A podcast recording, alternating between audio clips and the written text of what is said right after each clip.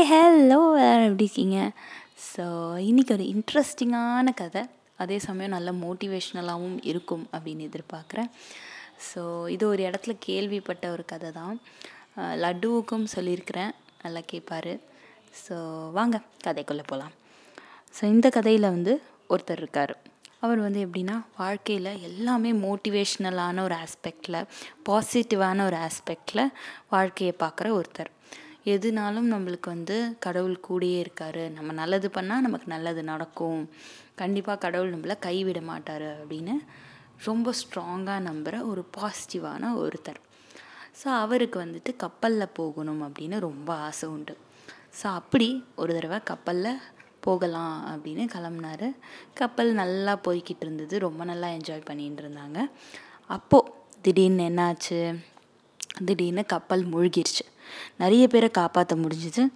இவர் அன்ஃபார்ச்சுனேட்லி தண்ணிக்குள்ளே போயிட்டார். ஆனால் தண்ணிக்குள்ளே போன அவர் அவருக்கு நீச்சல் தெரியும்.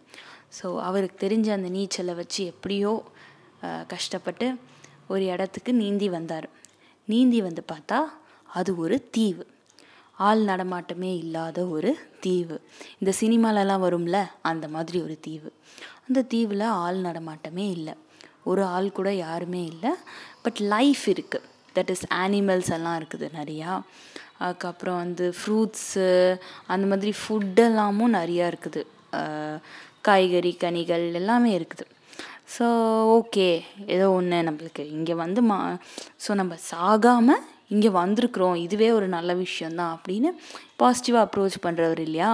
ஸோ பாசிட்டிவாக அதை எடுத்துக்கிட்டு சரி ஓகே. நம்ம இங்கே இருக்கலாம். எப்படியாவது யாராவது வந்து நம்மளை காப்பாற்றுவாங்கங்கிற ஒரு நம்பிக்கையில் அவர் அங்கே இருக்க ஆரம்பித்தாராம் அங்கே நிறையா மிருகங்களுடைய சத்தங்கள் மிருகங்கள் வரும் அப்படிங்கிற பயத்துக்காக சின்னதாக ஒரு குடிசை மாதிரி போட்டு அதுக்குள்ளே போய் இரவில் இருந்துக்குவார்.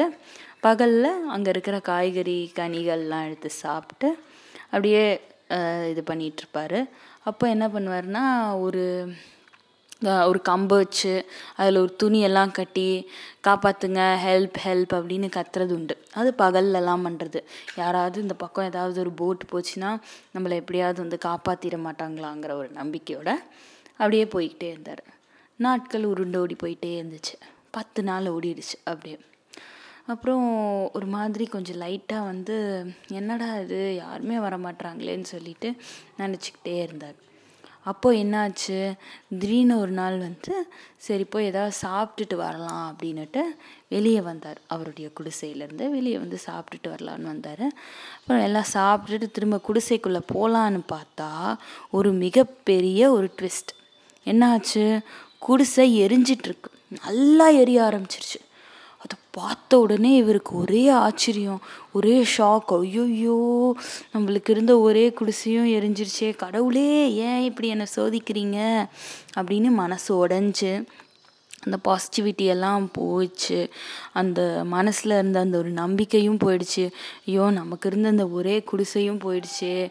இப்போ நம்ம என்ன பண்ண போகிறோம் இந்த மிருகங்கள்லாம் நம்மளை வந்து கடித்து சாப்பிட்ருமா நம்ம என்ன பண்ணுறது நம்ம தப்பிக்கவும் முடியல. பத்து நாளைக்கு மேலே இங்கே இருக்கோமேன்னு ரொம்ப ஹோப் வந்து லூஸ் பண்ணிவிட்டு ரொம்ப அப்செட்டாக உட்காந்துட்டு இருந்தாராம்.